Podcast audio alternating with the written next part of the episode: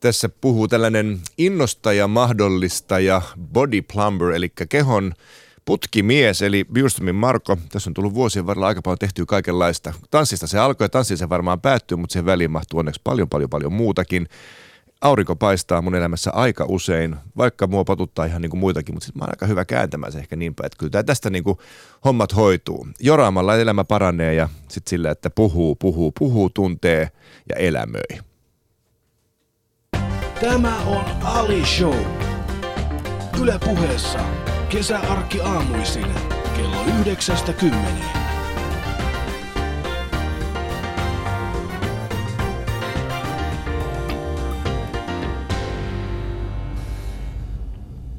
Tiedätkö mitä Marko? No, Mun suurin ongelma tässä Alishowssa on ollut se, että mun kaikki vieraat on ollut yltiopositiivisia. Mä oon joka aamu joutunut, tiedätkö, heräämään tulemaan tänne ja, ja feikkaamaan tämän mun, tämän mun onnellisuuden. Jollain tasolla. Ja Jaana Saarinen oli, oli viime viikolla mulla vieraana ja, ja Jaanan kanssa mulla oli tiedätkö, semmoinen ongelma, että, tai siis ei ollut ongelma, mutta siis hän oli niin positiivinen, että Mulla meni varmaan kolme päivää päästä siitä positiivisuuskrapulasta eroon ja sitten kun mä kuulin, tai sitten kun sovittiin, että sä oot tulossa tänne, niin eilen kun mietin tätä, tätä aamua, mä sille, että kestänkö mä enää? kyllä sä kestät. Ja siis tosiaan Mitä teet positiivisia ihmisiä oikein vaivaa? Niin. Sitten te voi vaan ankeilla sitä, että ulkona paistaa aurinkoa, lämmintää, hikoillaan, kun pienet sijat tuolla ja palaa Tosiaan, nahka. niin, to, totuushan on se, että me ollaan ihan yhtä ruttuturpasi kuin kaikki muutkin, mutta mm. me ollaan, suuri osa meistä tyypeistä, me ollaan vaan niin innossa, kun meitä johonkin huolitaan esiintymään, niin se siitä, siitä tulee se positiivisuus. Että oikeasti me ollaan semmoisia niin murmuttajia ja marmattajia, mutta hei, joku, mä kelpaan johonkin puhumaan, niin sitten on, sit on intoa päällä. Ymmärrän täysin, mitä tarkoitat. Eli me peitetään tämä, tai siis ei edes peitetä, vaan suurin osa, mä koen, että mun omasta ajasta menee siihen, että miksi mä en ole tuolla tai tuolla tai tossa ohjelmassa tai to, miksei mua huolittu tohon. Ja saman tien, kun mut huolitaan johonkin, niin se se iloisuuden määrä ja se onnellisuus, mitä saa siitä hetkestä, kun Just niin. pääsee esiintymään, on vaan jotakin valtavaa. Mutta Marko Byström on minun vieraani tänä aamuna ja Shoutboxia ainakin siellä, siellä ihmiset tykkää. Siellä on tullut muun muassa, että eilinen Pertti Jarla, tänään Marko Byström, mahtava viikko tänään, tänään Alishowssa myöskin. Mahtava viikko tänään Alishowssa. No niin, mutta joo, joo. Joo, no, tämä on yhtä haittaa. viikkoa. Tämä on yhtä viikkoa. Niin. Hyvä. Joten, mutta kohta puoli on myöskin Facebookista. Facebookista päästä kur- kurkkailemaan mun ja Markon kuvaa. Ja Se on muuten hieno. se on niin Sä oot ennen kaikkea siinä tosi tosi hieno. Kiitoksia erittäin paljon. Itsekin, itsekään et ole yhtään pahempi. Ja yritin eilen miettiä mun tuottaja Lauran kanssa siitä, että mikä voisi kuvastaa Marko Bjuströmiä kaikista parhaiten. Ja tultiin siihen lopputulokseen, että sä oot vähän niin kuin, sä oot mies, joka saa ihan mistä tahansa aikaiseksi positiivisuutta. Jos muistat sitä aikaa, jolloin olit eniten julkisuudessa, nyt puhutaan 80-luku, 70-luku. 70-luku, 80-luku, niin silloinhan oli yksi mies ylitse muiden, joka sai kaikesta aina jotakin hyvää aikaiseksi, nimittäin MacGyver. Joten me nimetittiin sut meidän positiivisuuden MacGyveriksi, ja se kuva löytyy kohta puoli Facebookista ja Instagramista. Voit Tämä on musta hienoa. tosiaan. Mä oon hyvin Tosiaan. otettu tästä. Kuuntelet Yle Puheen Ali Showta. Osallistu keskusteluun yle.fi kautta puhe. Mä katoin, siis sä, sä itekin sanoit, että sä oot tanssija, koreografi, ohjaaja, sulla on osakkuus ravintolassa, sä oot juontaja, sä oot yritysvalmentaja, mutta mitä, näistä, mitä näistä sä oot eniten? Kyllä se, niin kuin se oikeasti se semmoinen termi kuin innostaja kautta mahdollistaja niin kuin kuvastaa parhaiten, koska nämä on kaikki hirveän samanlaisia töitä sitten loppujen lopuksi, jos niin kuin ajatellaan niin kuin mun kannalta, että jos mä oon tanssisalissa, kun mä vedän tuntia tai teen koreografiaa johonkin juttuun tai ohjaa jotain musikaalia, tai vastaavasti kun on joku yrityksen vaikka aika tiukka, tiukastakin aiheesta oleva koulutus- ja valmennuspäivä, tai sitten kun on jossain ravintolassa miettimässä, miten tämä homma voisi paremmin sujua, niin se on kaikki sitä samaa. Eli luoda ilmapiiriä, olla rakentamassa semmoista niin kuin ympäristöä, missä voidaan niin kuin toimia mahdollisimman hyvin. Eli, eli enemmän ehkä se, että, että vaikka moni mieltää, että on varmaan niin kuin esiintyjä, joka ajattelee itse olevansa pääosassa, niin niin kyllä mä enemmän koen, että mä oon se, joka ikään kuin tuuppii muita eteenpäin ja jollakin tavalla on ne kädet sitten siellä vastassa, että jos, jos lähtee kaatumaan. Ja se, silloin nämä kaikki työt yhtäkkiä muuttuukin ihan ikään kuin samaksi työksi. Mm. Sitten se toimintatapa ja tai toteuttamistapa on sitten vähän niin kuin porukasta ja päivästä ja, ja sitten se tilasta kiinni, että miten se tehdään. Mutta on varmasti vaikea ihmisten mun on itse henkilökohtaisesti myöskin vaikea ymmärtää, mitä toi tarkoittaa käytännössä. Mm.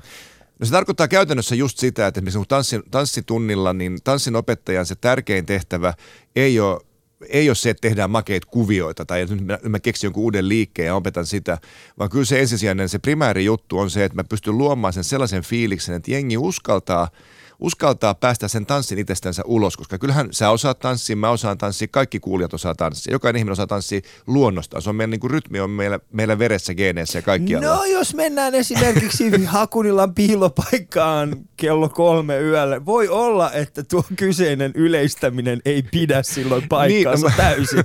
no sitten jos haluaa ammattitanssijaksi, sitten pitäisi pystyä tanssimaan niin kuin joku toinen käskee. Mutta no niin kuin perus, kyllähän jokaisella on joku, joku syke jossain. Mm. Mutta sitten se, mikä saattaa estää, ettei se tule ulos, on sitten se pelko, epäonnistumisen pelko tai se, että, että en mä kuitenkaan kelpaa, en mä kuitenkaan osaa ja toi on liian vaikeaa. Niin sen tanssiopettajan duuni on sitten sitä, että luo sen fiiliksen, että kaikki uskaltaa yrittää ja sen yrittämisen kautta se lähtee sitten onnistumaan. Hmm. Ihan sama, jos ajatellaan yritysmaailmaa, kyllä kaikki osaa kommunikoida, mutta minkä takia sitä ei niinku uskalla sanoa, miksi ei uskata nostaa kissaa pöydälle, miksi ei uskata katsoa toista silmiin, että jos joku asia niinku hiertää ja jäytää, niin ei se ole se, että tota, ettei se taito olisi, siihen varsinaiseen puhumiseen ja siihen kommunikointiin, mutta puuttuu se rohkeus lähteä siihen. Ja se rohkaiseminen, innostaminen on sitten, tätä se tarkoittaa käytännössä mun duuni. Joo, mutta jos mietitään semmoista asiaa, että jos huomenna, tai, tai, sanotaan, tai sanotaan näin, mihin sä, mihin sä palaat, jotta sä voisit Mulle, mulle mä, mä haluan aina olla stand-up-koomikko. Eli ihan mitä tahansa mä teen, niin mä haluan aina kuitenkin pystyä palaamaan siihen, että jos jotakin tapahtuu, niin mä voisin aina mennä takaisin lavalle ja siitä kautta lähteä rakentamaan itselleni uutta asiaa. Onko tanssi sulle se? On, on se kyllä. Kyllä, kyllä tanssi on se, mistä kaikki on lähtenyt ja kyllä se tietyllä tavalla niin kuin siihen aina palaa. Mutta tanssi, tanssi on mulle niin paljon muuta kuin mitä todennäköisesti nyt suurin osa kuulijoista miel- mm. mieltää tanssiksi. Eli tanssi on sitä esimerkiksi, mulla on ihan mielettömästi superihani aikuisoppilaat, tällaisia, jotka on niin kuin vanhimmat on 80 ja, ja sitten sit, sit, niin kuin sitä alaspäin. Niin, niin se, että kun, mä, kun, kun ne ihmiset niin kuin lähtee niin kuin eläytymään ja kokemaan yhdessä jotain niin kuin ryhmänä ja muuta, niin se, se on se tanssi. Se ei välttämättä ole se, mitä, jos joku nyt miettii jotain klassisen balletin huipputanssia, tekemässä jotain monimutkaisia temppuja, niin se on yksi tanssin osa-alue. Niin tanssi on se, mihin mä palaan. Ja silloin mä puhun nimenomaan siitä koko, ihmisen, koko ihmiskunnan mm. tanssista, enkä siitä tanssitaiteesta ainoastaan. Ei, kyllä, kuulostaa hyvältä. Sä siis nousit ehkä suuren kansan tietoisuuteen. No toki Step Up oli jo ennen sitä, mutta äh, 97 alkoi Bumtsibumi ja jatkoi aina tuohon niin 2008 asti suurin piirtein. Ähm, millä, millä mielin sä muistelet sitä Bumtsibum aikaa? Mun taas loppui itse jo 2005, mutta kuitenkin, joo, joo, joo, mutta anyway, siis me tehtiin 230 ohjelmaa ja siis suurella rakkaudella, se oli ihana, siis muistelen sitä suurella rakkaudella ja sehän oli ihan huikeata aikaa monessakin mielessä. Olisi myöskin tietenkin rankkaa just tämän, tämän julkisuuden ja sen yhtäkkiä sen myllerryksen takia, mutta se on edelleenkin mun mielestä televisiohistorian hienoimpia ohjelmia, nerokkaimpia formaatteja, koska se on niin simppeli. Siinä kilpaillaan, mutta ei kuitenkaan kilpailla. Siitä saadaan niin kuin näyttelijöistä ja laulajista niin paljon sellaisia puolia esiin, mitä mistään ei niin kuin saa rahalla eikä pakottamalla. Ja tota, meillä oli niin huikea tiimistä tekemässä, että senhän takia se, se koko se aika, kun me tehtiin, niin oli jotenkin sellaista se oli vaan, se, nyt sitä kun miettii, sitä ei oikein uskoa edes todeksi. Mm. Että Suomessa, josta kuitenkin helposti mieltä, että me ollaan ujo kansa ja sellainen, että ei, ei me oikein lähdetä niin extemporeen mihinkään, niin kuin siinä oikeasti sitten improvisoitiin. Ja ihan, ihan, ihan aidosti oikeasti ei voinut tietää etukäteen, mitä tästä tulee niin yhtään ohjelmaa ei, yksikään ohjelma ei epäonnistunut. Ja, ja jos 230 ohjelmaa jokaisesta neljä vierasta ainakin, niin siitä voi laskea, että vieraat oli niin kuin yli tuhat yhteensä sen niin kuin aikana, niin siellä ei tapahtunut yhtään semmoista täyttä epäonnistumista. Muutama hyyty, mutta se on niin kuin hyvin pieni prosentti sitä kaikesta. Se oli ihan se oli älyttömän makeata oliko Bumsi Boom siis täysin tällainen suomalainen formaatti Ei. vai oliko se otettu niin, että se oli otettu jostain muualta? Joo, se on irlantilainen formaatti alun perin, se nimetään Lyrics Board. Mm. Ja se oli siellä semmoinen hyvin paljon pienempi, pieni kokoisempi ohjelma, siis paljon katsojia kyllä, mutta aika paljon eri muotoinen. Sitten samana vuonna, niin kuin puoli vuotta aikaisemmin kuin meillä alkoi, niin Ruotsissa lähti pyörimään Soskade Lotta, joka pyörii edelleen vieläkin, ihan vaan vinkkinä sinne Pöllölaaksoon. niin tota, niin, äh, Soskade Lotta, ja sitten me tultiin puoli vuotta sen jälkeen, ja sitten se levisi niin kuin aika vahvasti pitkin Eurooppaa.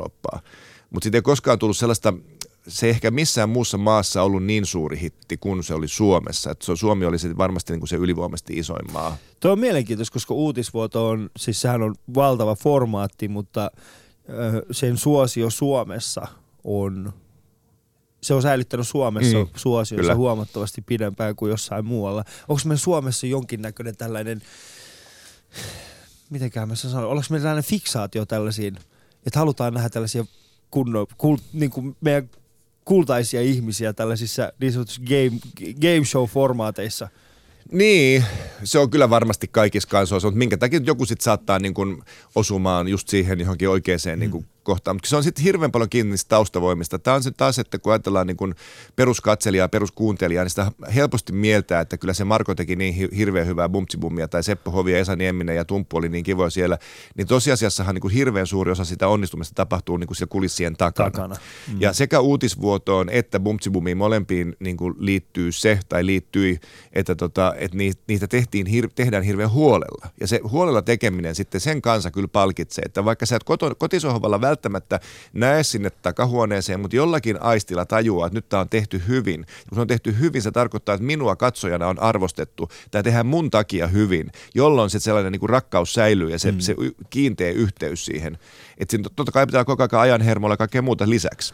Joo, ja sitten se eläytyminen tilanteissa aina tulee siitä, että miten hyvin on pystynyt valmistautumaan siihen tilanteeseen. Kyllä. Eli ikinä ei tule sellaista fiilistä, että jäisi täysin tyhjä auki, tota, takki tyhjäksi mm. tai takki auki, Niin. että mitä mä nyt teen tässä. Niin, ja sit siinä on- pitäisi olla hyvä tiimi taustalla. Kyllä, kyllä. Ja sitten se on tavallaan se sama, mitä mä tuossa alussa puhuin, että mitä se mun työ on, että, että kun luodaan se hyvä tunnelma, niin kuin meillä niin kuin aikaan se oli se, kun, sinne, kun artistit tuli jo, ne tuli mielellään, ne tiesi, että siellä on hauskaa, ne tiesi, että ketään ei kiusata, niin meillä oli siellä takahuoneessa jo ennen kuin se ohjelma nauhoitus alkoi, niin yleensä niin kuin hirveä naururemakka päällä, niin, niin Tämä on nyt just tämä tunnelman luonti. Ja kun ne meidän vieraat, koska yleensähän TV-ohjelmissa suuri ohjelma, ongelma on, että mistä saada se yleisö. Mistä tulee se yleisö istumaan sitten katsomaan, joka sitten puoliväsyneenä, niin kuin, että, niin kuin on käynyt katsomassa kaikki maasta ohjelmat ja vähän jaksaa läpyttää, jos sitäkään.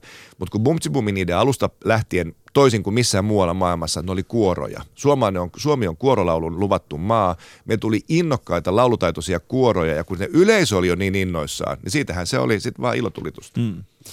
Kuinka usein sä kuulet vielä termin nami nami? Usein. Siis silloin, nyt kun mä oon lomalla ja maalla, niin siellä ihmisiä pahemmin näen, mutta silloin kun on ikään kuin liikenteessä, niin jos mä menen johonkin, varsinkin Helsingin ulkopuolelle, niin kyllä tulee melkein päivittäin. Ja onne, onneksi niin, ettei tuo jotain, niin että hei mä vedän sua turpaa, vaan Joo. kyllä se on se nami nami tai sitten just se bum bum ja se on, se on aika nastaa. Se on, se on hienoa varmasti. Siis sehän on omalla tavallaan brändi ja omalla tavallaan leimannut sut tiettyyn, tiettyyn tietynlaiseksi. Niin, se, kyllä se- se nami nami. Joo, sitten tuli vahingossa sellainen. Se on, se on syntynyt siis yhdessä- ö, 80-luvulla, kun mä rupesin tanssia opettamaan. Se naminami on syntynyt ihan vahingossa, kun tanssitunnilla oppilaat oli niin jännittyneitä, niin sitten se, se, on sellainen, se liittyy semmoinen keskivartalosta lähtevään pumppaavaan liikkeeseen ja vähän kaivetaan. Niin sit kun se hävetti ihmisiä, niin sitten mä silloin sanoin vaan vahingossa nami nami. Että se on tällainen, tämmöinen ikään kuin tavaramerkki tai hokema tai joku mantra, joka syntyi silloin, että se ei suinkaan ollut mikään käsikirjoittu juttu bumtsibumiin. Mm. Sitten mä vahingossa, kun totta kai se vähän jännitti, niin se tuli mun suusta ja sitten siitä jäi tommonen. Niin. Mä voisin kuvitella, että jos joku olisi käsikirjoittanut tuon, niin silloin olisi saattanut olla hieman tuottajilla niin kuin asia sille, anteeksi tota, herra käsikirjoittaja, sä oot käynyt käsikirjoituskoulussa, tässä nyt ollaan palkattu sut tähän, jotta sä voisit keksiä tämän namina. Kuka sä haluat olevasi cheekki? vai? joo, joo, joo. Ei kyllä se, tota, se, joo, ei se olisi toiminut niin, mutta näin se vaan sitten on.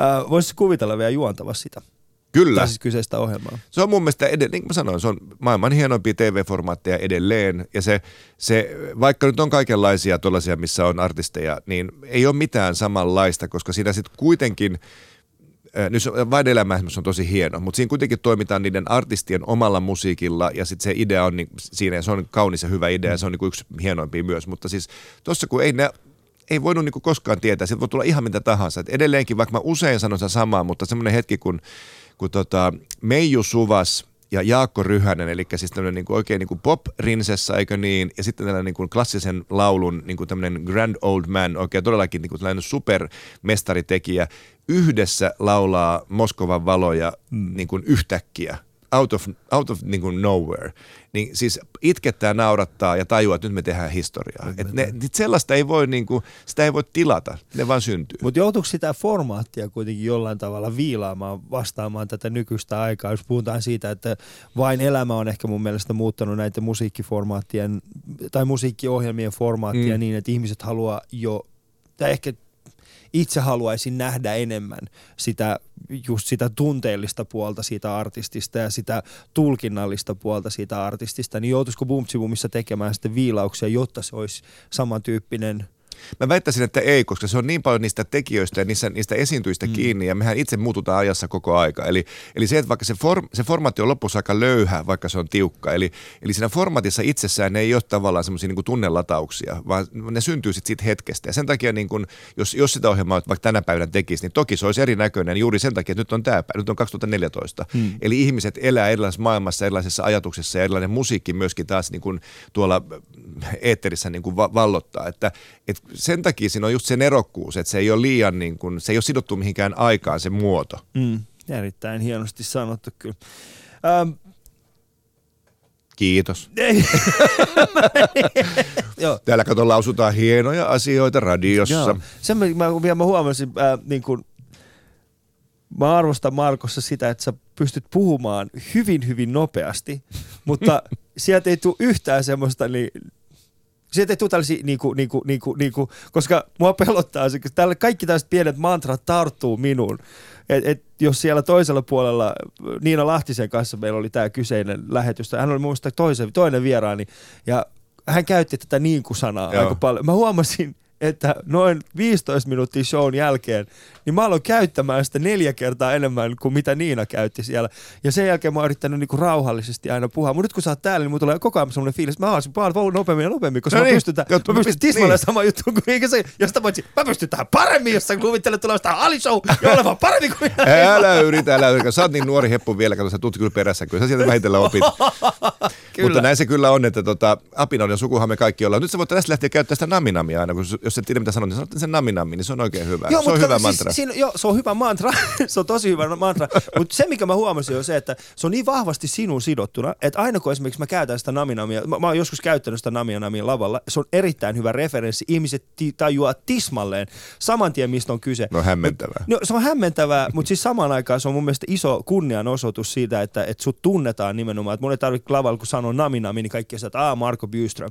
Ja, mut, sit on tosi vaikea mun niinku saada, niin jos mä käytän sitä naminamia, niin sit on tosi vaikea saada mitään, mitään muuta kuin halveeraavaa. Kyllä, niin joo, mä Et se on mulle semmoinen tosi vaikea asia, että mä, mä en pysty. Sen takia mä oon pyrkinyt niinku mahdollisimman paljon käyttämään sitä. No. Sä oot just tommonen halveeraaja. No, mä, ke- mä, mä, mä, voin kestää, mun itsetunto kestää. Mm. Kertoo, että se kestää tämän kyllä. Mutta sun tavaramerkki missä oli ehdottomasti positiivisuus ja puhutaan kohta puoli positiivisuudesta Marko Byströmin kanssa. Meidän tänä aamunen kuva kuvastaa mun mielestä erittäin hienosti myöskin meidän, sä oot, sä oot, kuten sanoin aikaisemmin, niin sä oot, sä oot oikeasti Suomen positiivisuuden MacGyver. Ali Show. Yle.fi kautta puhe positiivisuus. Lienee turhaa kysyä, että onko se vielä tallessa. On se tallessa, ja se on sellainen sana, mitä käytetään niin kuin nykyään musta vähän, niin kuin, tai nykyään, sitä on käytetty kauan aikaa jo vähän ehkä väärässäkin merkityksessä ja sitten helposti ymmärretään se asia väärin. Koska Ritvan kanssa, jonka kanssa me tätä valmennustyötä on tehnyt sitten vuodesta 90 alkaen, me pyritään puhumaan milloin enemmän myönteisyydestä ja semmoista niin kuin ehkä realistisesta elämän katsomuksesta, että, että tajuaa, mitkä asiat voisi olla ehkä paremmin ja on joku aurinko, joku, joku valo, mitä kohti kulkee, vaikka sitten samaan aikaan saattaa olla päin mäntyäkin. Että sitä se myönteisyys oikeasti on. Että se ei ole sitä, että joka päivä kaikki on niin kauhean kivaa ja ihanaa, että et se, pidän kaikkien pitäisi niinku muistaa, siksi tuossa alussa se oli niin hyvä, kun sä kysyit, että, että miten hemmetissä kaikki, kun sun vieraat on ollut niin mm. positiivisia, niin tämä on kivaa, kun tähän tulee, niin tämä on totta kai sitä innoissaan.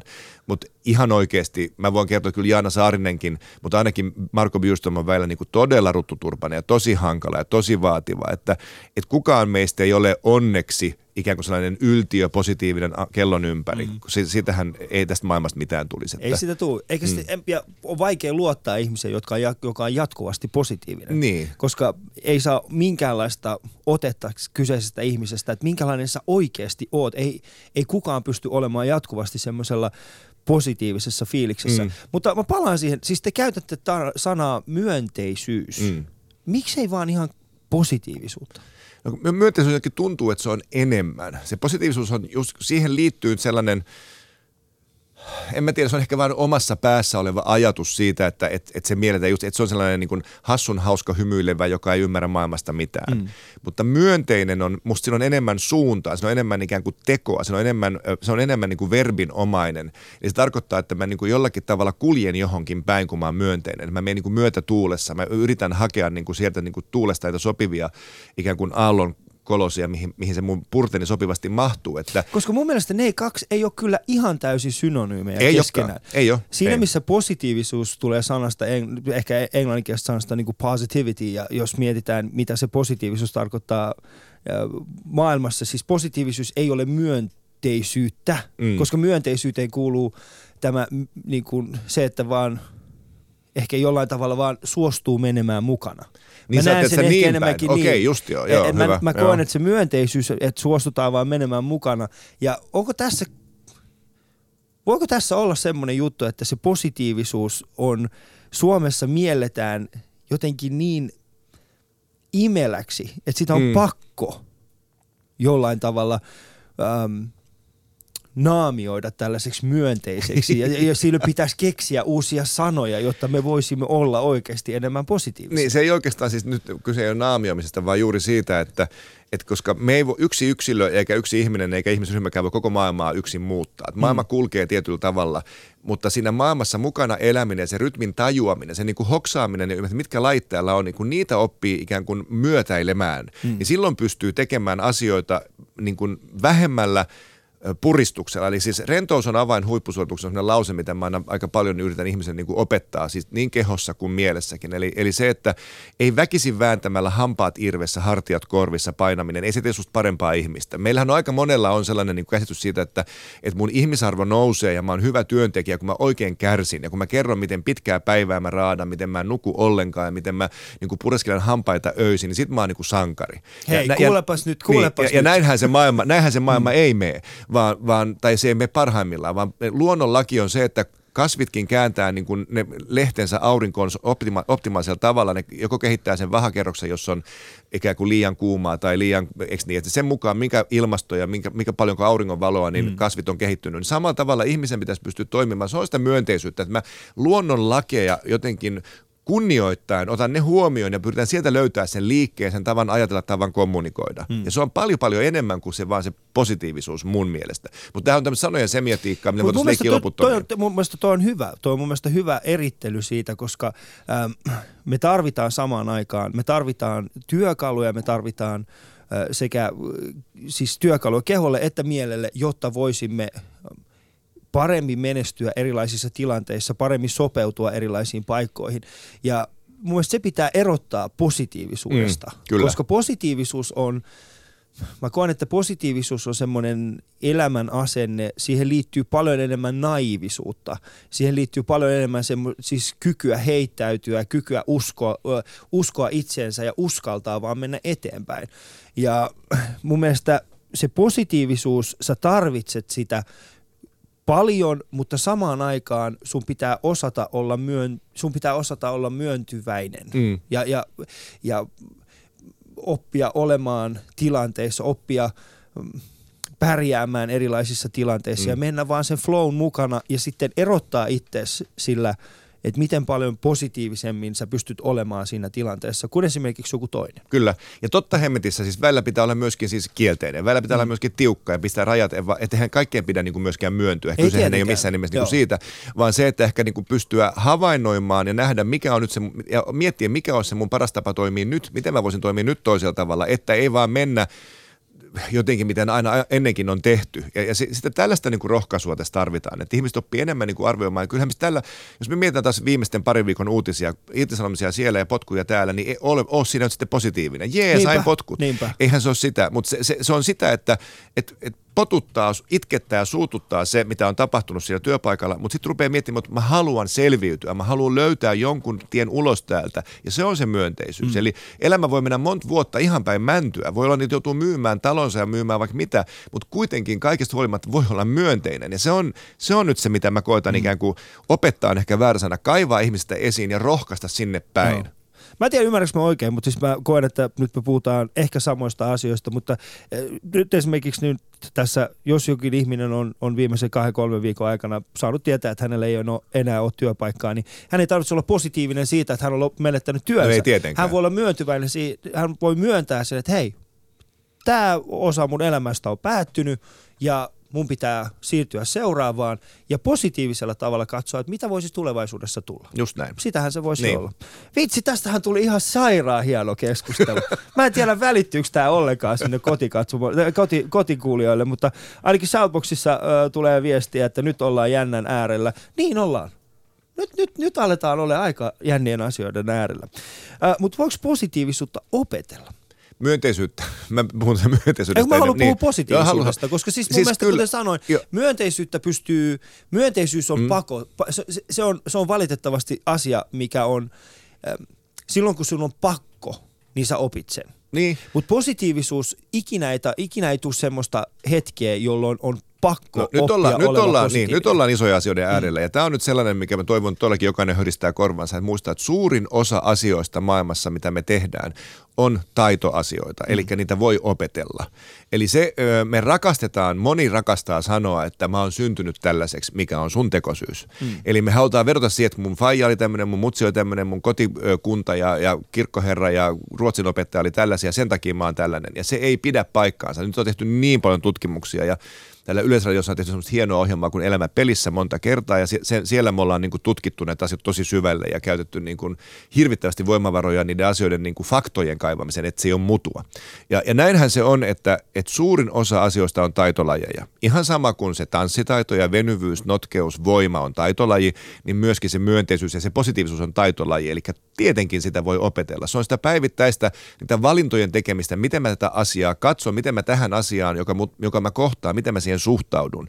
Ja otan opikseni, kun aha, aina kun tulee tällainen tota noin niin, äm, oranssiin pukeutunut ihminen mua vastaan, niin mua alkaa ärsyttää – se, se johtuu jostain, kun mä oon joskus tavannut jonkun oranssiin pukeutuva, joka oli tosi ärsyttävä, niin sitten mä leimaan kaikki muutkin oranssit sen mukaan. Se on mm. maailman typerintä, eikö niin? niin? Mun pitää itse huomata, että hetkinen, tässä onkin joku muu, joka aiheuttaa musta ärsytyksen. Siinä ei ole mitään tekemistä niin realiteettien kanssa. Eli rupean opettelemaan ja ymmärtämään, että en heti ärsynyt tuosta ekasta signaalista, vaan ensin tutkin, mitäs muuta täällä taustalla on. Ai, toi jokin tosi makea tyyppi, ihan erilainen kuin mä kuvittelin. Eli tämä on sitä opettelemista. Se on sitä niin kuin itsensä kohtaamista ja itsensä kiinni saamista niistä asioista, jotka niin kuin vie sulta elämän energiaa ja pahimmillaan tuhoaa sun lähi-ihmisten niin kuin elämää, kun sä oot rututurpa, häiritsevä, nalkuttava, jäkättävä ja, ja veemäinen. Kyllä, mutta pystyykö tämä positiivisuus olla jollain tavalla taakka myöskin? siis kaikki asiathan sit, ne saattaa muuttua taakaksi, jos niitä kuvittelee, niin kun, että, että sit mun itsetunto on vaan niistä kiinni. Että tota, et mulle vois, mä voisin kuvitella, että mä voisin, olisin voinut ottaa bumtsibumista ja naminamista taakan, mutta mä oon päättänyt, että mä otan. Se on päinvastoin, se on hauskaa. Jos ihmiset niin muistelee ja, ja huutelee mun perään naminami, niin mä voisin sanoa, että ei, mä siis kestä, oon mä tehnyt muutakin, et sen puhu danssista mitään tai tanssii tähtien kanssa tai jotain muuta. Niin ei, ei, ei, ei tietenkään. Et sehän on taas just se asenne. Eli ihan samalla tavalla sen, että jos, jos jää vangiksi johonkin, että minun kuuluu olla tällainen, koska muut olettavat mun olemaan tällainen, niin silloinhan mä taas – rupean tuhoamaan itseäni. Mm. Että ei, ei kuulu, vaan täytyy koko aika ikään kuin peilata itseänsä, että hei, missä mis mennään. Hmm. Mun entinen tiimivetäjä treenausassa semmoinen kaveri kuin Mark Muuberi. Ehkä semmoinen ihminen, joka on opettanut mulle paljon paljon nimenomaan työelämästä, niin öö, mä taisin olla joku puoli vuotta siellä duunissa, niin minä ja hän päätettiin tehdä yhdessä tällainen, että joka aamu sanottiin toisilleen, toisillemme, että en kadu mitään eilisistä. Meillä oli tällainen en kadu mitään. Uh, Mutta sitten se meni välillä siihen, että vaikka me, me, me toistettiin sitä joka ikinen päivä varmaan, varmaan kaksi ja puoli, kolme vuotta, mitä me oltiin samassa tiimissä ja tuli välillä semmoinen fiilis, että onko meillä aidosti semmoista, että onko niin. tämä niinku, tää alkaa mennä. Mutta se, mikä mä huomasin, oli se, että jälkeenpäin se on auttanut. Se, se on nimenomaan sitä opettelemista. Mm, kyllä. Että kun sä tarpeeksi monta kertaa toistat jotakin asiaa itse, itsellesi, tarpeeksi monta kertaa sanot jotakin ö, juttua, ja vaikka se kuulostaa tosi tosi typerältä jossain vaiheessa, niin se oppimisprosessi on vasta silloin käynnissä. Kyllä, ja niitä toistoja tarvitaan, että siis se, sehän on taas just taas sen tanssi, mutta jos ajatellaan mennään ekalle luokalle kouluun ja ei kaikki välttämättä osaa lukea ja kirjoittaa heti mm. valmiiksi, niin sehän on sen yhden kirjaimen toistamista pitkään aikaa ja sitten yhtäkkiä se käsiala rupeaa niin kuin löytymään mm. sieltä ja tänä päivänä kaikki näpyttää, mutta kuitenkin ne, ne taidothan tulee vaan toistoilla ja lapsihan on siinä huikea esimerkki, kun lapsi innostuu josta, mitä tahansa se asia on, sehän tekee sitä uudestaan, uudestaan, uudestaan ja yhtäkkiä se on siinä hyvä. Yhtäkkiä ja se on aikuiset siinä on hyvä, sellaisia, että just niin kuin tuossa tanssissa mä törmään niin paljon siihen, että joku ihminen yrittää, että ah, ei tämä on mun juttu, jo, ei, en mä tätä oppinut. Mm. Hei sä teet sen kerran, tee se 300, 500, 1000 kertaa, niin sitten voidaan katsoa, onko se sun juttu vai ei. Juuri näin. Sama juttu pätee ihan missä tahansa. Ei tarvitse, kun jos miettii, ootko ne ihmiset, jotka on ollut huonoja matikassa, niin se oikeasti johtuu siitä, että ne ei ole vaan tehnyt tarpeeksi niitä tehtäviä. Niin. Mä oon itse huomannut sen, että mitä vähemmän tekee matikkatehtäviä, niin sitä huonompi se Kyllä, eikö se yllättävää? On, Hei, että- hei siis tämä Alihan on fiksu mies. Kyllä, sen takia mä en ole käynyt. Siis mä oon käynyt pitkän matikan. Älkää kuunnelko oikeasti meikäläistä. Mä oon, siis mun lukijan päästötodistuksen keskiarvo on 5,1. Älkää kuunnelko, mitä mulla on sanottavaa. Joo. Mutta mun tänä aamunen vieras on Marko Bjurström ja meidän kuva löytyy Facebookista ja Instagramista. Käykää tsiikaa sitä. Mutta ennen kuin mennään eteenpäin, niin äh, Ei mennä Tähän- kuitenkaan taaksepäin. ei mennä. Äh, Tähän positiivisuusasiaan liittyy yksi semmoinen asia, mistä mä haluaisin keskustella sun kanssa, oli se, että ähm, mä itse koin, ja itsekin jäin kiinni siitä monta kertaa, niin kun, ei pelkästään itselleni, vaan muillekin. Ähm, Siinä vaiheessa, kun ilmoitettiin tästä äh, nelosen median uudesta aluevaltauksesta uutismediasta, vahvasti keskitettiin sitä niin kuin sinuun ja, ja Katjaan, niin mulla tuli itsellänikin semmoinen fiilis, että pystyykö noin positiivinen ihminen olemaan aidosti uutisten lukija? Että haluanko mä henkilökohtaisesti kuulla, kun sä kerrot jotain esimerkiksi Namibian suuresta tuhosta, niin Mm. pystyisikö mä kuuntelemaan sitä? Niin mitä se suhtaa, tuliko sulle ikinä tätä, uskallisiko kukaan sanoa sulle, että hei come on, dude, Siis sä oot monihan- nami nami tyyppi, että sä voi mennä sinne uutisiin sanomaan, että hei, Niin, siis monihan totta kai sitä kysyi ja ihmetteli, mutta mä en, mä en ymmärrä ollenkaan mitä tekemistä silloin taas sen päinvastoin. Siis uutisten lukijallahan pitäisi olla mun mielestä positiivinen myönteinen asenne, koska haluaa kertoa asioita eteenpäin toisille, mm. jotta ihmiset voisivat ymmärtää sitä maailmaa paremmin, missä elävät ja levittää tietoa. Sehän on hyvin positiivinen asia. Mm. Sitten ne aiheet ei välttämättä ole mukavia, mutta se on ihan, ihan turha kuvitella, että mun jokaisella tanssitunnilla koko ajan olisi mukavaa. Kyllä se rääkätään tai että niin luennolla kaikki on aina kiva. Että se, taas se, että on positiivinen, niin ei tarkoita sitä, että puhuu vaan positiivisia ja iloisia asioita. Eli, eli se elämän asenne ja tapa tehdä töitä on eri asia kuin se sisältö, mistä puhuu. Se sisä- sisältöhän vaihtuu tilanteessa. Että voit kuvitella tähän, kun yrittäjä, niin kun, Step Up on kohta 30-vuotias yritys, meillä on mahtunut monta kriisiä ja monta vaikeaa paikkaa, milloin mä en ollut yhtään positiivinen ja mukava. Mm. Mä tullut puhumaan inhottavia asioita ihmisille tai muut vastaavaa. Että, että kyllä uutisten äh, lukijan, minun mielestäni uutisankkurin tai jokaisen ihmisen tässä maailmassa pitäisi olla myönteinen, riippumatta mitä työtä tekee. Ja sitten se, jotta siihen, työstä voi, jotta sen työn voi tehdä mahdollisimman hyvin. Sitten se on sitten taas toinen asia, mitä sitten meidän nelosen uutiset sitten tapahtui, mikä on jotenkin surullista, että me ei päästy edes siinä niin kuin alkuun, kun se jo lopetettiin. Se nyt ei tietenkään sit liittynyt Katjan tai mun myönteisyyteen tai kenenkään muunkaan positiivisuuteen, vaan se on sitten niin taas toinen tarina ja isompi mm. systeemi. joo. Mutta kyllä uutisankkuri toivottavasti nyt yleisesti ottaen on myönteinen ihminen, koska hän haluaa, että ne ihmiset, jotka häntä katselee ja kuuntelee, saisivat sen tiedon. Koska niin kuin erityisesti tämä nelosen, siis tämä nelosen uutispuoli, ja missä säkin olit mukaan, niin se oli ensimmäistä kertaa, kunnes, kun mä itse joudun, kuten sanoin aikaisemminkin, joudun käymään sisäisesti semmoisen keskustelun, Loistavaa. että, että onko tässä mistään muusta kyse kuin pelkästään mun omista ennakkoluuloista. Mm. Mutta taas toisaalta ymmärsin myöskin semmoisen asian, että uutiset merkkaavat ihmisille paljon enemmän kuin mitä me halutaan edes myöntää. Mm. Ja nimenomaan siis ihminen, joka lukee sinulle uutiset TV-välityksellä, niin heillä on valtava voima. On valtava voima ja sitten tietenkin myöskin siihen liittyy semmoinen, että meillä on tullut semmoinen tapa ajatella, että ne pitää tehdä tällä yhdellä tavalla. Ja sitten tietenkin silloin, kun maailma on isossa myl- myllerryksessä niin kuin parhaillaan on, että monet asiat niin kuin järkkyy ja monta asiaa ei kukaan oikein tiedä, mihin tämä johtaa, niin silloin me takerutaan helposti vielä enemmän semmoisiin niin kuin tiettyihin perinteisiin, että edes toi asia pysyy niin kuin ennenkin, koska nyt niin paljon muuttuu, on niin paljon, mitä mä en pysty käsittämään, niin sitten niin kuin pelottaa, jos, niin kuin, jos ne perusjututkin rupeaa jo sitten muuttumaan, sittenhän mä oon ihan pulassa. Mm. Eikä tämmöisenä niin kuin, ö, turbulenttisina aikoina, aikoina tietyt tämmöiset niin perinteet ja traditiot usein korostuu juuri sen takia, että ne jollakin tavalla naulaa meidät tähän aikaan kiinni ja tähän maailmaan ja johonkin perustaa, että mä oon sentään olemassa ja mä kuulun tähän yhteisöön. Et silloin niin kuin on ehkä vaikea lähteä tekemään suurta uudistusta johonkin tämmöiseen niin kuin uutiskonseptiin, kun maailma on muutenkin koko ajan myllerryksessä. Kyllä. Um, jossain vaiheessa sulle varmaan itselleskin tuli sen jälkeen, kun tämä nelosen median, uh, tai tuli, tuli ilmiselväksi, että sitä ei jatketa, mm. niin missä vaiheessa itse pääsit yli siitä, tuliko sulla ikään semmoista fiilistä, että tai mä kysyn sen näin päin. Musta tuntuu, että säkin oot semmoinen ihminen, että kun ryhdyt johonkin, niin oot aina intohimoisesti siinä mukana, annat itsestäsi kaiken sille, lähdet rakentamaan, ei sitä pelkästään sitä huomista, vaan sitä myöskin vuoden päästä, kolmen vuoden mm, päästä, viiden mm. vuoden päästä. Niin miltä se, niin pääsit, tuliko sinulla semmoinen fiilis, että niinku, minkälaista se oli, kun se tuli vaan viesti, että nyt ei enää jatketa? Tuliko semmoinen fiilis, että mä sain potkut? Juu, siis e- eikä sitä kokonaan päässyt vieläkään yli, mm. koska kyllä sen, sen, kyllä sen kuitenkin kokee kuin henkilökohtaisena epäonnistumisena, vaikka se ei nyt yhdestä yksilöstä kiinni ollutkaan.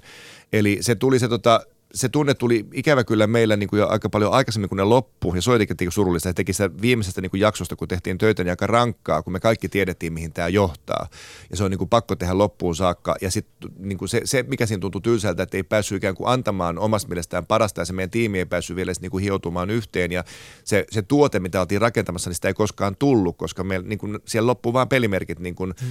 tai rohkeus tai joku muu sieltä taustalta. Eli, eli se tuli niin kuin pettymyksiä useammassa aallossa. Ja nehän ei, ole, ne ei henkilöidy kenenkään ihmisen, että se ei ole niin kuin yhden ihmisen vika tai mitään muuta vastaavaa. Ja se, sitten se oli jännittävää, kun itse on, mullahan on paljon tällaisia niin kuin, mä en ole suinkaan mikään onnistuja, että kaikki olisi onnistunut. Mä oon, mä oon tehnyt musikaaleja, mitkä on onnistunut taiteellisesti loistavasti ja saanut hirveän hyvät arvostelut ja ihan vastaanoton, mutta ollut taloudellisia katastrofeja. Mä oon tottunut kyllä pettymyksiin. Mutta tämä oli jotenkin, nyt tämä oli tähän erilaista ja kyllä mä sitä vieläkin sitä työtä teen. Mä en ollut mitenkään rikki enkä ollut masentunut eikä mitään tällaista. Mä oon kuitenkin uskon tulevaan jollakin lailla. Mutta kyllä se harmittaa, se harmittaa ennen kaikkea, että me saatu sitä jotenkin me, me, me ei päästy tekemään sitä valmiiksi. Mm. Ja sitten kun se valmis tuote olisi ollut, ja sitten jos ei se olisi toiminut, niin se olisi ollut ihan reilua. Mutta nyt se on niinku tylsä, että niinku prototyyppi jouduttiin niinku tavallaan, ennen kuin se, niin, prototyyppin vaiheessa jouduttiin jo keskeyttämään. Mm. Et kyllä se on oma prosessinsa, mutta se on kauhean tärkeää, että me kaikki eletään ihan oikeaa elämää, eikä olla missään semmoisessa niin pilvimaailmassa, että kaikki on vaan niin kiva ja kaikki onnistuu, kun ei se todellakaan niin mene. Mm. Ali Show. Yle.fi kautta puheen. Musta vähän sen tuntuu, että sekä sinulla ja että ehkä itsessänikin jostenkin alkaa vaikuttamaan jo siltä, että mm, se mun positiivisuus tulee siitä, että tapahtuu mitä tahansa, niin mä tiedän, mulla on niin valtava, tai ei nyt valtava, mutta siis mä oon tehnyt niin paljon asioita, joihin mä voin aina palata. E, et ei sinänsä tule Siihen mm. usko tulevaisuuteen on helpompi siinä vaiheessa, kun ei ole takertunut pelkästään yhteen asiaan. Kyllä. Ei siinäkään mitään huonoa että mm. jos on hyvässä yrityksessä töissä ja painaa menemään siinä eteenpäin vuosikaudet ja saavuttaa tietyn aseman, mutta jos jotakin siellä tapahtuu, niin on tosi tosi vaikea päästä siitä eteenpäin. Kyllä, ei saa niin olla munat samassa korissa. Ei, vaan. Niin. ei. Et siinä pitää olla ehdottomasti. Tämä on ehkä yksi niistä isommista syistä, minkä takia mä aikoinaan olen lähtenyt, lähtenyt mun edellisestä työpaikasta ja lähtenyt ehkä tähän artistiuralle nimenomaan on ollut se, että mä en halunnut ikinä kokea YT-neuvotteluja toiste. Että muun kohtalosta päättävät ihmiset suljettujen, suljettujen ovien takana. Samoin. Ja, niin, ei, ei minkäänlaista.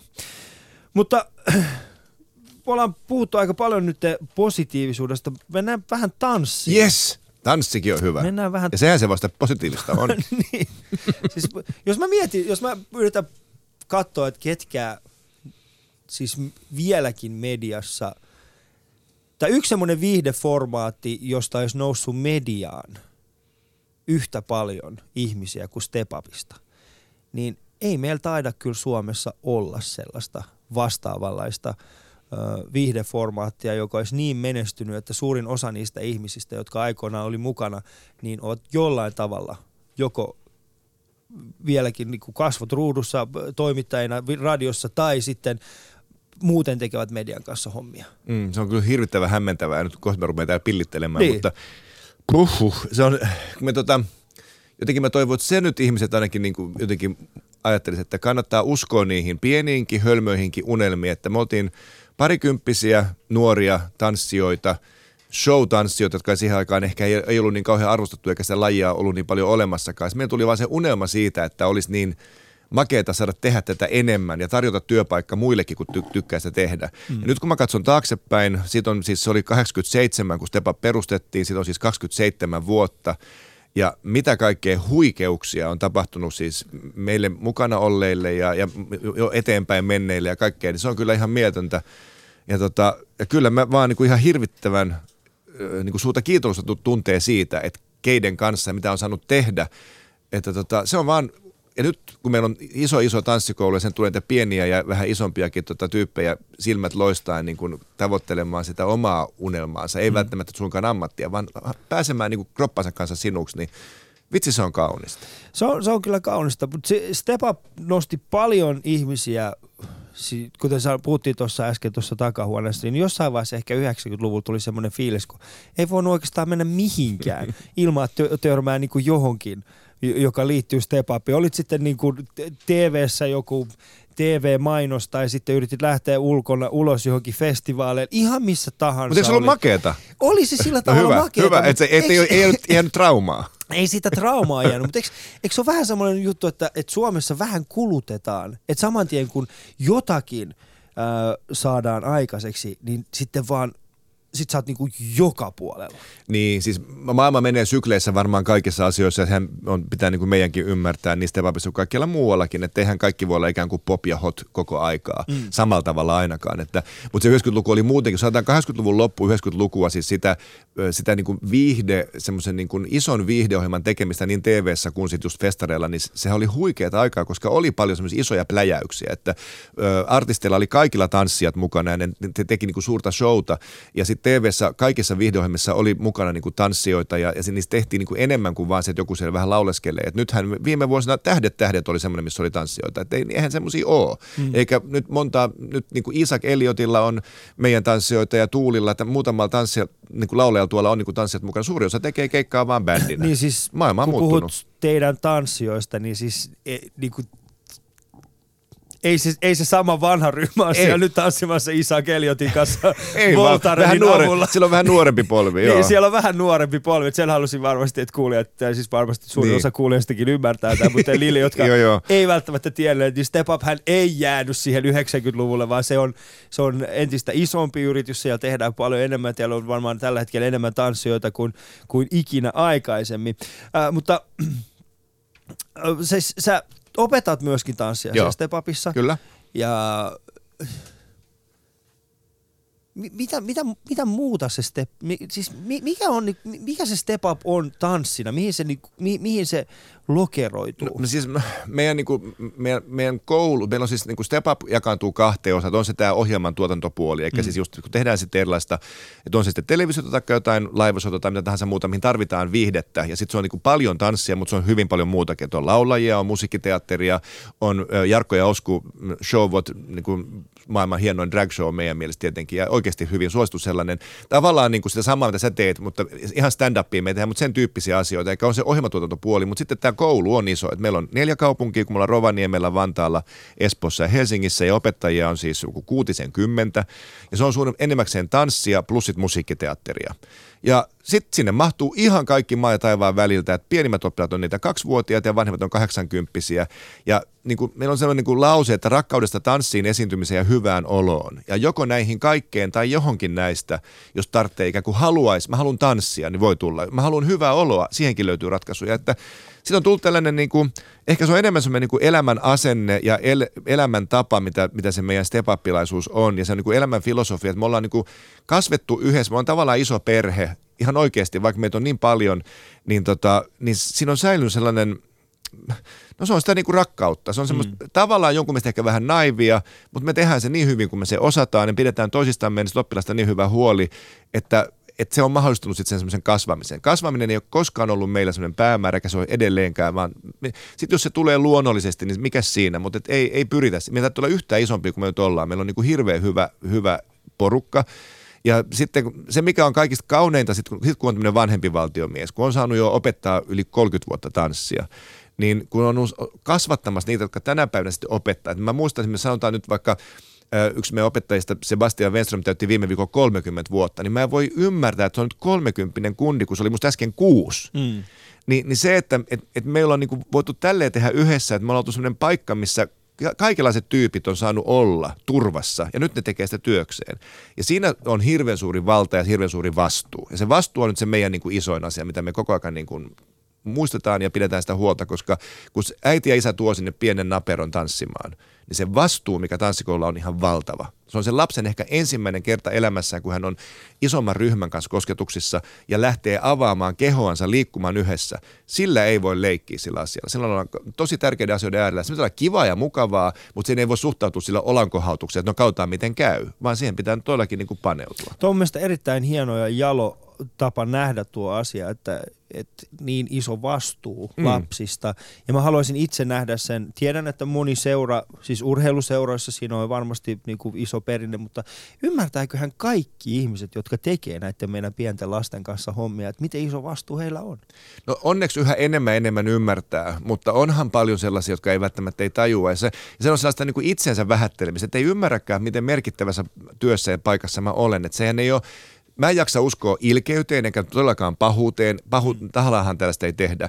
Mutta välttämättä moni semmoinen, varsinkin nuorempi opettaja, ei, ei jotenkin luule, että mä nyt on tässä vain vaikka opettamassa tanssia. Niin hän ei, kukaan ei ole hänelle kertonut, mutta he ymmärtävät, että samalla liikuttelemasta on ihmisen sielua. Mm. Ja, ja se, se, että mikään ei ole niin helppoa kuin kuin rikkoa ihmisiä. Siis se, että kun ne lähtee rohkeasti uskaltamaan ja avautumaan, ja sitten kun se sielu on auki, sit pitää olla varovainen. Mm. Sitten sitä pitää pitää huolta. Kyllä, kyllä. Se on ehkä vaikeinta tässä ihmisten kohtaamisessa on se, että siinä vaiheessa, kun toinen ihminen on nimenomaan auki, Mm. niin millä tavalla sä pystyt käsittelemään. Ja jos teet jotakin väärin, niin millä tavalla pystyt parsimaan hänet Niin. takaisin kasaan. Ja siinä on just esimerkiksi se, jos sen sun stand-up-komikka juttuun, niin siinä on ihan sama kuin siellä lavalla, että vaikka se on niin kuin vitsinheittoa ja vielä aika rajuakin, niin kyllä sä pystyt aistimaan että yht- yhtäkkiä. Nyt tässä tapahtuu, tässä olisi joku sellainen tunnelma varsin, että nyt ollaankin aika herkillä, jolloin sä et voikaan ehkä ihan kaikista kovinta juttua siihen heittää. Kuule Marko, niin. nyt sä puhut kuule semmoisen, musta, on- musta on ehkä siis se mun, mun huonoin piirre esiintyjänä on nimenomaan se, että mä pikkasen kuitenkin loppujen lopuksi tykkään siitä niin yleisön vieraannuttamisesta. Mä tykkään siitä, että ne ei lähde, että yleisö ei lähde sieltä sillä tavalla, että vitsi kun se oli ihana. Mä, mä vihaan. Mä, mä vihaan sitä, että ää, koko yleisö lähtee siellä sillä tavalla, että, että vitsi se oli ihana, sillä oli niin söpöjä juttuja. Mä haluaisin mieluummin siis sillä tavalla, että ne lähtee sieltä pois niin, että joku itkee, joku on sillä tavalla raivoissaan siitä, että mitä ihmettä toi touhu tuo. Ehkä me joku otetaan silleen- tämän lähetyksen jälkeen pieni terapiasessio. Mä rupean vähän kertomaan sulle, mistä tässä nyt on kaikessa kysymys. me voidaan keskustella, me voidaan keskustella, keskustella tästä aiheesta. Uh, mutta onks, koet sä, että, että tanssin opettaminen on, on sun päätyö myös jatkossa? Kyllä se jotenkin, kyllä se kulminoituu kuitenkin siihen ja kääntyy siihen. Mä opetan kuitenkin kaksi iltaa tai pitkää päivää viikossa ja sitten mulla on noita kisaryhmiä. Me lähdetään nytkin Prahaan, mulla on kaksi tämmöistä aikuisryhmää, jossa tota, noin toisessa on 50 naista ja toisessa on tota, noin niin 22 naista. Me lähdetään maailmanmestaruuskilpailuihin syyskuun alussa ja me niinku skabataan oikein. Hauskaahan se on, mutta totta kai mm. treenataan hullun lailla. Ja tota, noin, ö, kyllä se tanssiminen ja se, ja se kehon, siis mä teen nykyään hirveän paljon semmoista lajia kuin power stretch, opetan tämmöistä niin kehon huolto, vähän niin kuin joogatyyppistä juttua, että se kehon putkimies on se, että, että koetan saada niin kuin ihmisiä, että ne saisi sen kroppansa auki sellaiseen kuntoon, että se voisi optimaalisesti toimia siinä arjessa, niin niin se vaan muuttuu, kun itse vanhenee, se muuttuu koko ajan tärkeämmäksi ja tärkeämmäksi. Mm. Sitten tämmöisen loman jälkeen, kun on vaan maannut rannalla eikä tehnyt mitään, niin kummasti se sali rupeaa jo houkuttelemaan, että milloin ne tunnit voisi nyt alkaa. Joo, mä voin sanoa, mä olin eilen pelaamassa Hietsussa koripalloa ja tällä hetkellä on semmoinen fiilis, että että tämä keho ei enää ole sitä, mitä se on ollut kymmenen vuotta sitten. Itse asiassa se tuli aika selväksi tuossa eilen, noin kello 18.25, kun oltiin pelattu se viisi minuuttia koripalloa, niin. kun mä täysin sen, että hetkinen, nämä 16-vuotiaat pystyy juoksemaan, älkää juosko. ja sitten vasta oli sillä, että no niin, nyt aletaan pelaamaan. Ja mä oon se, hey, dude. Mutta se on ihan huikea, että mullakin on semmoinen 60 plus ryhmä, missä niinku alaikäraja on 60 vuotta Joo. ja vanhimmat sitten vähän vajaa 80 Niin siinä on useampi, kun on käynyt jo monta vuotta mun tunneille, niin se on mieltä, mitä kehitystä tapahtuu. Mm. Et onneksi ei kuitenkaan, sä et ole vielä ihan siinä iässä. En. Niin onneksi ei ole toivoa jo menetetty, vaan me ollaan saatu niinku lihasvoimaa, ryhtiä, moni on hoikistunutkin, mutta ennen kaikkea se kehon kannatus on parantunut. Siinäkin vaiheessa, kun moni sanoo, että no eihän sitten ole enää muuta kuin yksi tie vaan ja se on hautaan.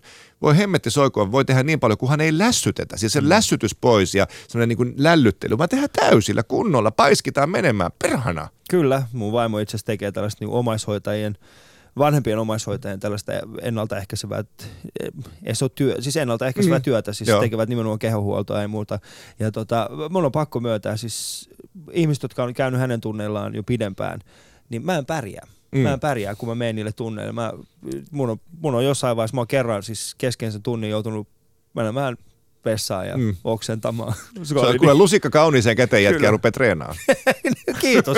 Kiitos erittäin paljon tästä Marko Byström. Kiva, kun sä oot täällä mun vieraana. Kuuntelet Ylepuheen Ali Showta. Osallistu keskusteluun yle.fi kautta puhe. Äh, meillähän on Suomessa valtava, valtava, valtava tanssiosaaminen, josta Kyllä. ei vaan tiedetä maailmalla. Niin. Tämä on nyt tämä hassu asia, että siis tanssipiirit koko maailmassa on yllättävän niin kuin, niin kuin sisäänpäin lämpiävät. Ja se on meidän niin kuin tanssijoiden niin kuin semmoinen suuri haaste, että suomalaisista hyvistä tanssijoista tiedetään maailmalla itse asiassa aika paljon, mutta sitä tietää toiset tanssijat ja tanssin rakastajat. Eli, mm. eli suomalaiset niin kuin tanssiryhmät, yksittäiset sooloesitykset ja, ja kisaryhmät esiintyy ja kilpailee pitkin poikin ja niitä manetta ja, ja kunniaa ja, ja hienoja esityksiä kaikki nyt tietää Jorma Uutisen, kaikki tietää Tero Saarisen ehkä nimeltä, mutta oikeasti hyvin arvostettuja tanssijoita on paljon kaikilta tanssin osa-alueilta. Mm. Mutta se on sitten semmoinen kiinnostava, että minkä takia tanssi jää sitten kuitenkin sinne sinne jotenkin oman porukkansa keskelle. Ja jotenkin mä oon yrittänyt järkeillä sitä sillä tavalla, että se vaikka se on niin kuin vanhimpia ilmaisumuotoja, mitä ihmisellä on, niin siinä, kun se on niin vahvasti visuaalista ja se pitää, sen voi kokea vaan näkemällä, katsomalla. Ja oikeastaan livenä se on aina niin kuin noin tuhat prosenttia enemmän kuin videolta. Niin sen, sen levittäminen, sen, sen niin kuin ikään kuin semmoisen formaattiin saattaminen, että se olisi helposti saatavilla, niin paljon vaikeampaa kuin musiikki. Menee nykyään ihan mihin tahansa pieneen vimpulaan ja kännykkään ja suunnilleen kelloon ja muuhun, mistä voi kuunnella. Tanssia ei voi.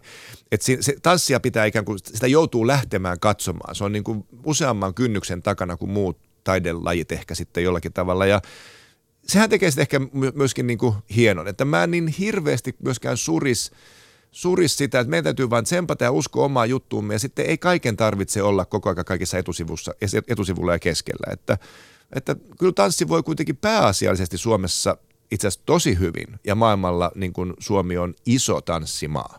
Joo, Suomi on iso tanssimaa, nyt puhutaan ihan siis menestyksestä ja me tarkoitan menestymisellä nimenomaan koska esimerkiksi Stepapin jälkeen Suomessa meillä ei oikeastaan ollut tällaista tanssifu- tanssiviihdettä, mikä olisi menestynyt yhtä, yhtä paljon mm. kuin Stepap, mikä on, mikä on mielenkiintoista, koska äh, no okei, Stepapissa Tino oli muun muassa aikoinaan, mm. hän voitti sen maailmanmestaruuden omalla, omassa laissaan ja silloinkin arvostettiin jo suomalaisia, mutta siis kukaan ei oikeastaan ole tuotteistanut, kukaan ei ole vienyt siis tällaisia yksittäisiä tanssiesityksiä siitä, että okei, te olette vaan niin kuin kaveriporukka, jo, jolla on valtava taito, tehdäänpä tästä niin kuin valtava menestys, vaikka siihen on täysi mahdollisuus. Mm. Joo, siis puuttuu niin kuin ne, jotka ehkä se voi nyt ryhtyä tähän hommaan. Niin. Puuttuu ne, se sellainen visio, että miten sen voisi tuotteistaa ilman, että se tavallaan kärsii se se, niin kuin se, se tanssi ja se taide siinä itsessään siinä samalla ja sitten, että kelle se, niin kuin, tämä on, tämä on hirveän haastava asia. Mä sanon, että kun tämä liittyy niin paljon myöskin totta kai siihen aikaan, että, että kun ei ole sitä semmoista tapaa, että tanssi kuuluisi niin kuin semmoiseen niin kuin juhlimiseen, niin kuin mm. sen tanssiesityksen katsominen. Kyllähän me tanssitaan ja bailataan ja ollaan joraamassa. 80-luvun lopussahan tuli sellainen hullutus kuin lambada. Joo. On hyvänä aika sentään, kun kaikki, kaikki maailmassa heilutti lantioita ja oli lyhyissä minihameissa kaikki mimmit ja, ja jätkät oli onnessaan että, tota, että nyt näitä tämmöisiä ilmiöitä ei ole syntynyt. Että, että se on ju, koskaan ei maailmassa ole niin paljon tanssi-TV-ohjelmia kuin nyt on. Hmm. Mutta tässä taas suuri osa ihmisiä unohtaa esimerkiksi Tanssii tähtien kanssa, joka on myös näitä hienoja ohjelmia, niin eihän se ole oikeasti tanssiohjelma. Hmm. Se on julkisohjelma, missä kilpaillaan, se on hemmetin hyvä julkisohjelma, hmm. se on hauska videohjelma. Ei sillä ole tanssin kanssa juuri mitään tekemistä. Ei se innosta ihmisiä menemään tanssikouluihin, vaan sitä katsotaan, miten tuo julkis tuolla pärjää ja wow, makeeta ja tykätään siitä tanssista kyllä.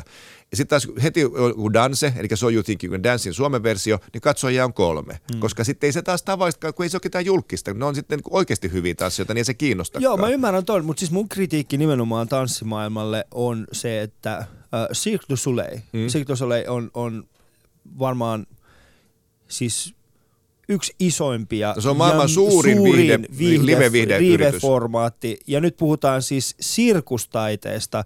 Puhutaan siis siitä, mitä oikeasti käy tällä hetkellä. Meillä on siis Hakunilan kentällä on siis semmoinen sirkustelta, jossa on leijona kaksi trapetsitaiteilijaa. Ja, ja se on hienoa, sinne viedään lapset. Mutta miksei me tanssissa ole, koska jos miettii siis sirkusta, mm. sä et voi, sun pitää mennä katsomaan sirkusta, nyt pystytään tanssia, niin miksi Cirque du Soleil on niin iso, mutta sitten Suomesta me ei saada tuotteistettua tällaisia valtavia flow-mo.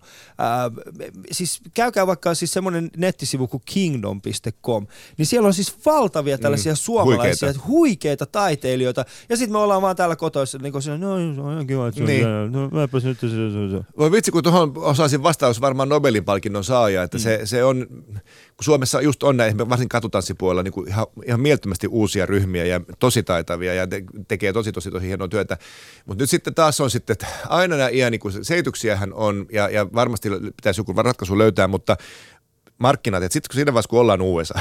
USAssa ja mennään Las Vegasiin, niin se volyymi on sitten pikkasen toisenlainen, että paljonko ihmisiä sinne tulee ja, ja sitten kun se jos ajatellaan vaikka musiikkiteatteria, mihin tanssi liittyy, musikaaleja vahvasti, niin Suomessa ei ole yhtä ainutta teatteria, joka olisi omistautunut sille, että se yksi esitys on siellä pysyvästi koko ajan. Mm. Kun sä menet Tukholmaan, niitä on jo. Eli jos sä rakennat lavasteet ja koko sen systeemin, niin että se pyörii vaikka vuoden putkeen, niin että ei tarvitse kertaakaan purkaa ja rakentaa, niin voidaan rakentaa ihan toisella tavalla, toisen näköistä ja sen ikään kuin sen ö, lavastuksen kustannukset saadaan katettua pois, kun niitä esityksiä on vaikka 300. Hmm. Mutta jos se Suomessa menee 30 kertaa, niin se, se on se ero, että jos ihmiset menee katsomaan jotain no- New Yorkin musikaalia, että voi kun on niin makeat lavasteet, Lion King on niin hieno. Se on ollut siis se, siinä teatterissa yli 10 vuotta. Joo. Hmm. Niin silloinhan se rakennetaan niin kuin pysyvä kivitalo, joka on siinä. Hmm. Ja, ja silloin se, se volyymi, sitten me ollaan niin pieni, ja tässä se Suomi muuttuu haastavaksi. Miksi tämä ei päde tietenkään tanssiin, mutta on se, että kun suomen kieli rajoittaa. Tanssissa ei ole edes sitä ongelmaa.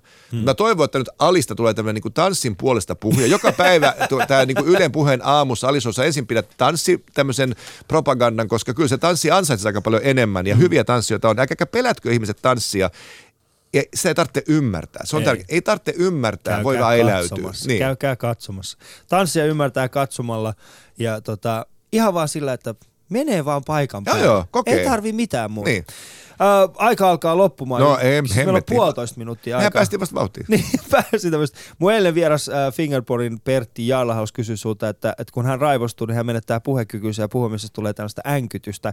Niin miten sun puhumiselle käy, kun vihastut? Lyhyesti. Musta tulee tiukka, terävä, veemäinen ja, ja ni- nimenomaan sit ei, ei änkytys, vaan sitten sieltä rupeaa tulemaan semmoista hyvin suodattamatonta ja ikävä kyllä aika niin kuin ytimeen menevää tekstiä, että se niin kuin semmoinen pehmeys ja semmoinen hienotunteisuus häviää ja sen takia ei, mä en pidä itsestäni silloin, kun mä oon suuttunut. Mä mm. kuulostan liian tota, no, niin, tiukalta. Hyvä. Ja kysymys mun huomiselle vieralle. Meillä on siis snooker-ammattilainen Robin Hull. Niin haluaisitko kysyä Robinilta? No, vaikka mä oon kehon käytön ammattilainen ja vaikka mä niin opetan sitä ja, ja, ja tanssi on koko ke- mutta se, että kun pitää tehdä, keskittyy niin olla yhdessä asennossa ja, ja rupeaa jännittää, se on niin se just ratkaiseva pallo niin nyt tässä edessä, niin millä, millä hän tekee sen, että hän saa, niin kuin, että, että ne kädet ei ala täristä ja se niin kuin menee huti. Et se, mua kiinnostaisi tietää, että mistä löytyy niin kuin se, onko se hengitys, onko se polvien jousto vai mi- mistä se rela tai se keskittyminen löytyy. Kiitoksia Marko Byström siitä, että meidän vieraana.